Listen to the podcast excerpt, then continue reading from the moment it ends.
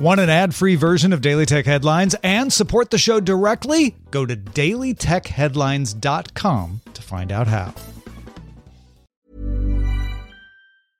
I'm Sandra, and I'm just the professional your small business was looking for. But you didn't hire me because you didn't use LinkedIn jobs. LinkedIn has professionals you can't find anywhere else, including those who aren't actively looking for a new job but might be open to the perfect role, like me. In a given month, over 70% of LinkedIn users don't visit other leading job sites. So if you're not looking on LinkedIn, you'll miss out on great candidates like Sandra. Start hiring professionals like a professional. Post your free job on linkedin.com/people today. My business used to be weighed down by the complexities of in-person payments. Then, Stripe Tap to Pay on iPhone came along and changed everything.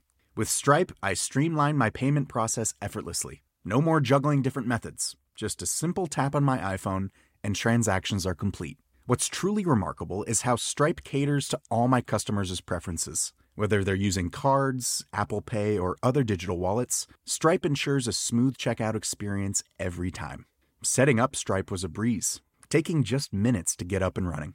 From local markets to global retailers, Stripe helped me expand my reach and grow my business with ease. To learn how Tap to Pay on iPhone and Stripe can help grow your revenue and reach, visit stripe.com slash tap iPhone. These are the Daily Tech headlines for Wednesday, November 28th, 2018. I'm Tom Merritt.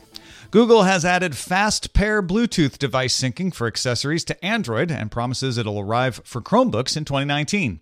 Fast pair automatically pairs accessories to any device logged into your Google account, meaning your headphones can automatically be paired to your new phone if you get a new phone. The Fast Pair spec uses Bluetooth Low Energy for discovery, while classic Bluetooth is used for the actual pairing. Google is working with manufacturers like Bose, Anker, and Qualcomm to add Fast Pair support to accessories.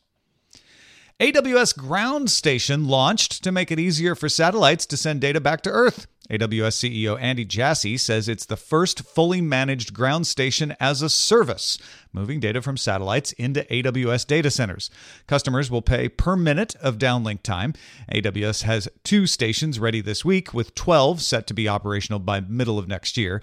AWS is also partnering with Lockheed Martin on a network of low cost ground based antennas to capture satellite data and move it into the network. Google has changed the name of its cellular service from Project Fi to Google Fi.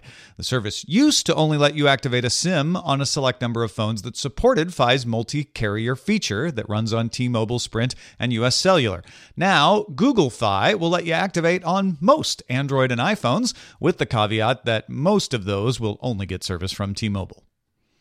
The Wall Street Journal sources say Amazon plans to sell software that can scan medical records and make suggestions on treatment or ways to save money. Amazon particularly believes it has trained its algorithms to handle idiosyncratic abbreviations used in doctor's notes. Amazon has similar software used for travel booking and general customer service. Sources tell the Washington Post and CNET that Google CEO Sundar Pichai will testify before the U.S. House Judiciary Committee on December 5th. Pichai will be asked questions regarding bias against conservative views at Google. Pichai will likely also be asked about Project Dragonfly, which is exploring the idea of launching a search engine in China. LG announced that Brian Kwon, head of its profitable TV, audio, and PC business, will take over as head of LG's less than profitable mobile phone business starting December 1st. Kwon will remain head of LG's home entertainment business while he does so.